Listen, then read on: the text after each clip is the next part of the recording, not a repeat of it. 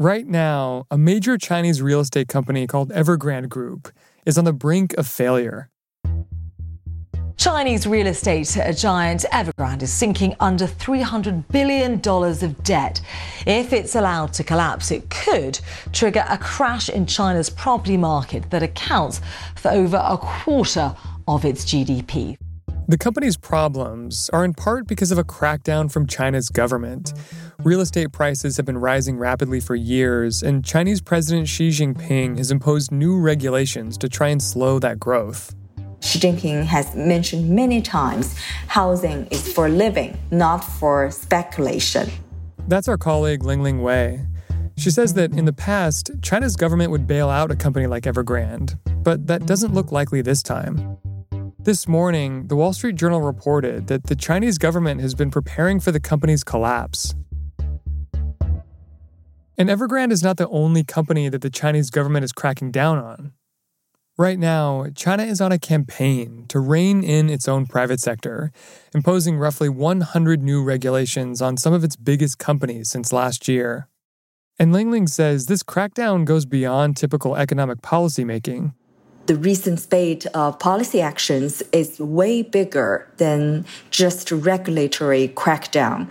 Is reflective of the Chinese leaders' effort to inject greater ideological purity into the Chinese system to make China's economic model look more like socialism, Mao Zedong's socialist vision, as opposed to Western style capitalism.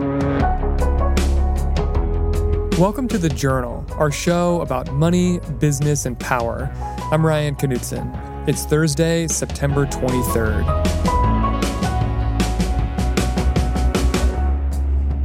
Coming up on the show, how President Xi Jinping is rewriting the rules of China's economy.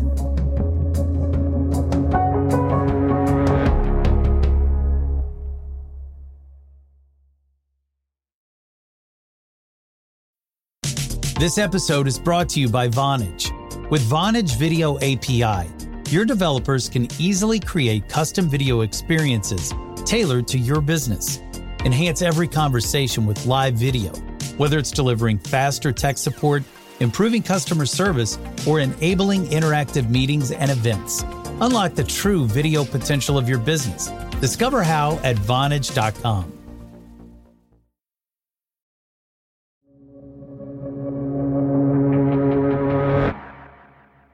To understand what's happening to the Evergrande Group and other Chinese companies, we have to go back a few decades, before President Xi came to power. Back in the late 1970s, China was still following Mao Zedong's blueprint for economic socialism. But when Deng Xiaoping became China's leader in 1978, he decided to open China to the rest of the world, and that meant embracing Western style capitalism the former Chinese leader that heralded this era of reform and opening up when China started to embrace the outside world, embrace market forces. You know, he famously said, let a few people get rich first. Or this famous cat quote, he said, no matter your white cat or black cat, as long as you can catch mice, you're a good cat. So what he was trying to convey back then was let's cast aside all that kind of ideological labeling. Let's focus on developing the economy. Let's focusing on development. So by the time Xi Jinping came to power in 2012, capitalism already had a good foothold in China. Global investors were pouring in, and Chinese startups were turning into global powerhouses. But Lingling says Xi Jinping started to become distrustful of capitalism. China's economic growth was slowing, and he wasn't always able to control the free market.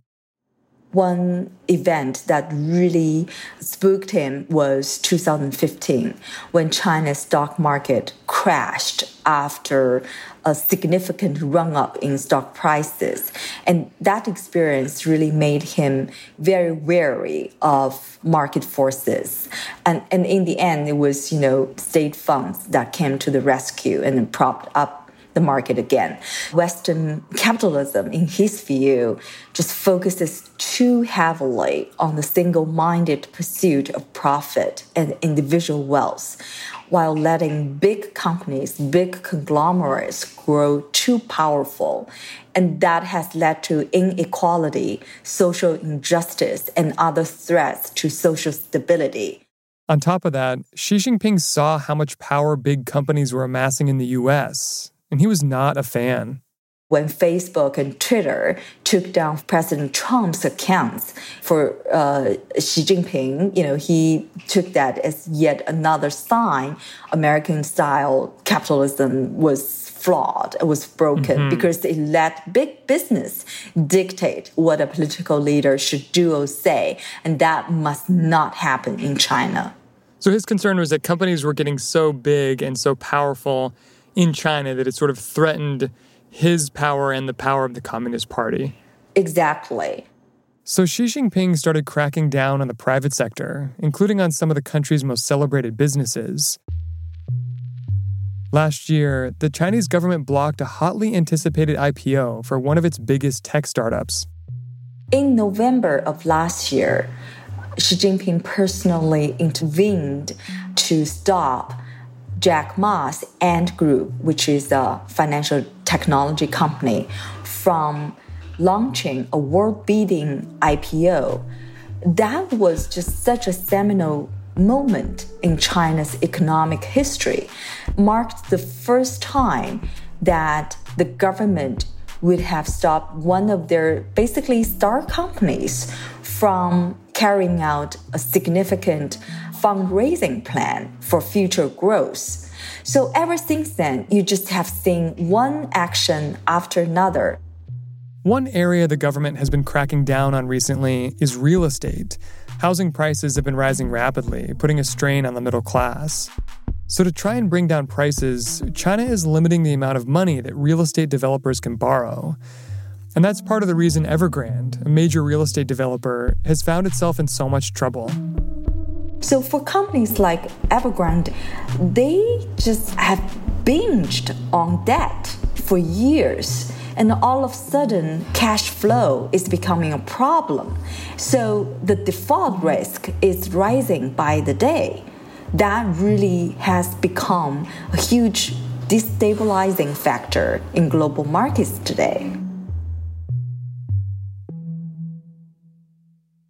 And it's not just real estate and fintech companies. Xi Jinping is taking aim at a wide range of businesses, blocking IPOs, adding new regulations, and even pushing some companies to donate billions of dollars to social causes. And there's seemingly no company too successful to avoid it. For example, in April, Alibaba, China's version of Amazon, saw regulatory action against it. Chinese regulators hit Alibaba with a record fine, accusing the world's largest online retailer of abusing its strong position. And a few months later, a ride sharing company called Didi also got hit. The communist government sending regulators, including security and police officials, right to the headquarters of the ride hailing giant today. This and even after school tutoring. One company, run by a man named Yu Minhong, was told it was no longer allowed to be a for profit business. It had to become a nonprofit. Yu Minhong is one of the typical rags to riches stories in China.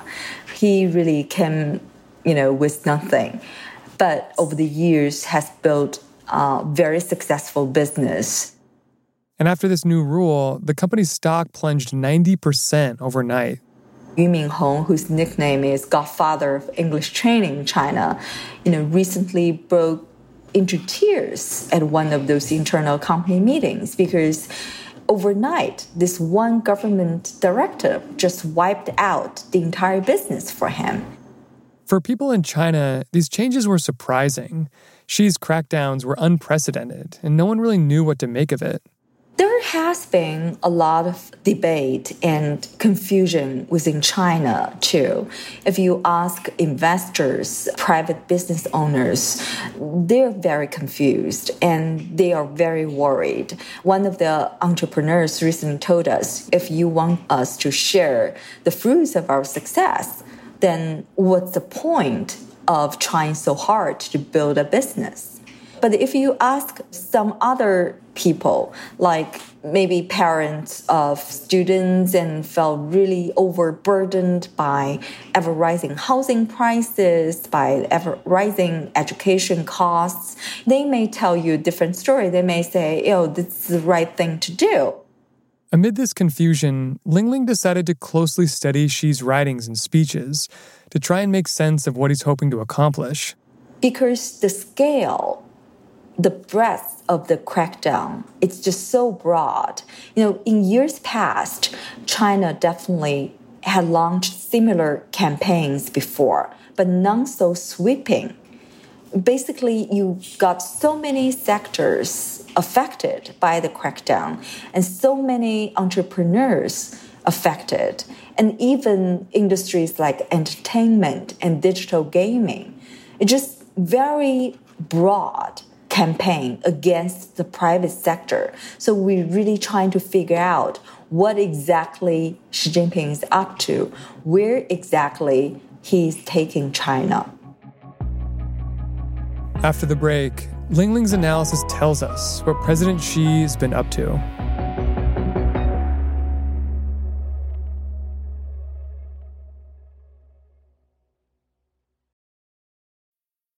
This episode is brought to you by Vonage. With Vonage Video API, your developers can easily create custom video experiences tailored to your business. Enhance every conversation with live video, whether it's delivering faster tech support, improving customer service, or enabling interactive meetings and events. Unlock the true video potential of your business. Discover how at Vonage.com. This episode is brought to you by Citizen M. There's no better feeling than finishing work for the day, sipping an ice cold soda, and nuzzling down into a Citizen M bed. Recharge your brain and batteries at Citizen M hotels. They're in the tech cities Menlo Park, Miami, Austin, New York, San Francisco, where people like you work, sleep, and play. Book now at citizenm.com slash the journal.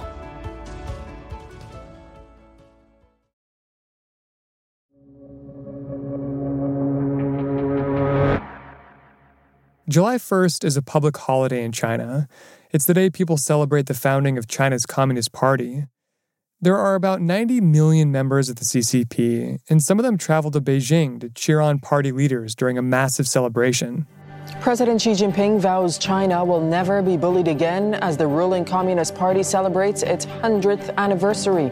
This year was the 100th anniversary of that founding, so the celebrations were even bigger than usual. It was held at Tiananmen Square, the same place Mao Zedong declared the founding of the People's Republic of China. And when Xi Jinping took the stage this year, he was wearing the iconic gray suit that Mao made famous. So then Xi Jinping delivered a very rousing and aggressive speech. Basically, he talked about how the party really saved China and we needed to continue to follow our own path and we need to stand up for the people. So it's, it's a very confident and aggressive speech. And immediately after the speech, the International, this uh, song that you know traditionally a song of uh, celebrating the uh, socialist movement in China, you know, was played. The biggest significance of that song is that uh, you know it, it, represents a kind of declaration of war by the working class on hmm. capitalism. Mm. And Xi Jinping sang along to the song.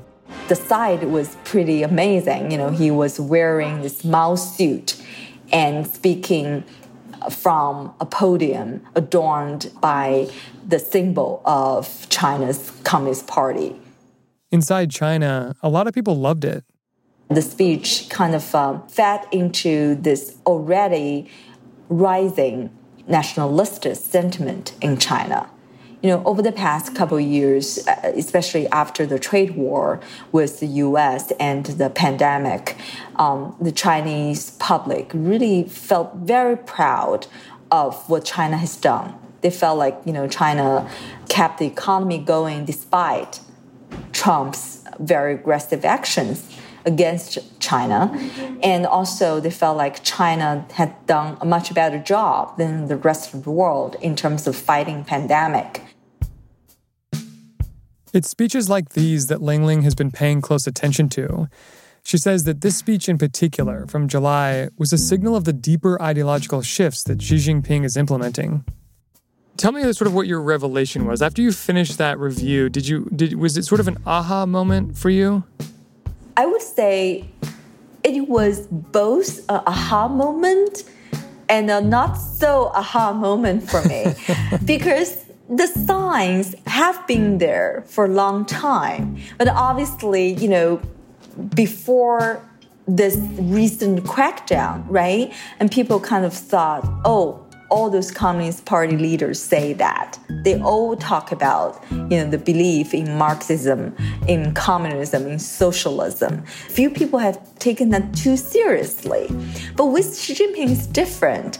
You know, as evidenced by the crackdown, he really means what he says now. You know, he really wants to show that he's doing something more drastic, big, Lingling says that Xi Jinping's writings show he's more ideologically driven than any of his recent predecessors. Under previous leaders before Xi, the overarching agenda priority really was economic development. Economy trumped ideology. But under Xi Jinping, it's politics, ideology trump everything else. So where he's moving China is to a state where it's more socialist, you know, as evidenced by the kind of tighter restrictions on private entrepreneurs, the tighter restrictions on foreign businesses operating in China, and the kind of um, you know burden that's on them these days. Mm-hmm. So is is Xi Jinping trying to return to a Mao style of communism? So Xi Jinping really is a very passionate follower of Mao's. Really, his ideological preference is deep rooted in Mao Zedong's theories, which you know really see capitalism as a transitory phase towards socialism. Hmm. But I don't think Xi Jinping is trying to move China back into the kind of famines and cruel years of cultural revolution. That is different. But he does share the kind of visions Mao has for China's future. It's not Western style capitalism, but it's more, you know, socialist. The mm-hmm. state has a much bigger role in every aspect of Chinese life the party controls everything, be it military, be it foreign policy, be it education, be it economy. Mm-hmm. So that's the kind of vision Xi has for China. When asked for comment, the Information Office of the State Council, which is China's top government body, didn't respond to Lingling's questions. Part of the reason Xi Jinping might be pushing for this ideological shift is because of his own interest in staying in power. He's led China for nearly a decade, and he's supposed to step down by 2023. But there are strong signals he's trying to hold on to power. So, under the established system of succession, he should step down by the end of next year. You know, the party will have another big convention of sort. A new slate of leaders should be announced. However, Xi Jinping is very much expected to break this established system of succession to stay at least for another term. But you still need to justify longer rule, right? Longer than expected rule. So what he's doing now is basically a way of conveying to the Chinese public look, you really need a strong leader like me to be in place, to be in office for longer, to address all the problems you're facing. Because mm-hmm. we've got something big going on right now. We exactly. should have a transition in leadership. Exactly. And only he can fix things. Only mm-hmm. he can carry out the kind of reforms in, you know, defined by him. So if Xi Jinping's vision does get fully enacted, What do you think China's economy will look like? His vision, money and other resources would flow to areas that he thinks are key to China's future, like high end manufacturing, semiconductors, AI, uh, new energy vehicles, etc. And not too much money would just go into speculative areas like stock markets and housing market or you know internet platform companies like Alibaba. But there's a reason why market forces work, right, in countries like the US and other democratic countries. That is good for competition, and competition is good for innovation. But in China, private competition, private business is being clamped down so much. What is the incentive for innovation? That's a huge question.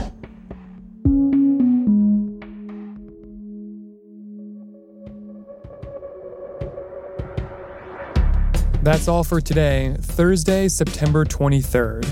The Journal is a co production of Gimlet and the Wall Street Journal.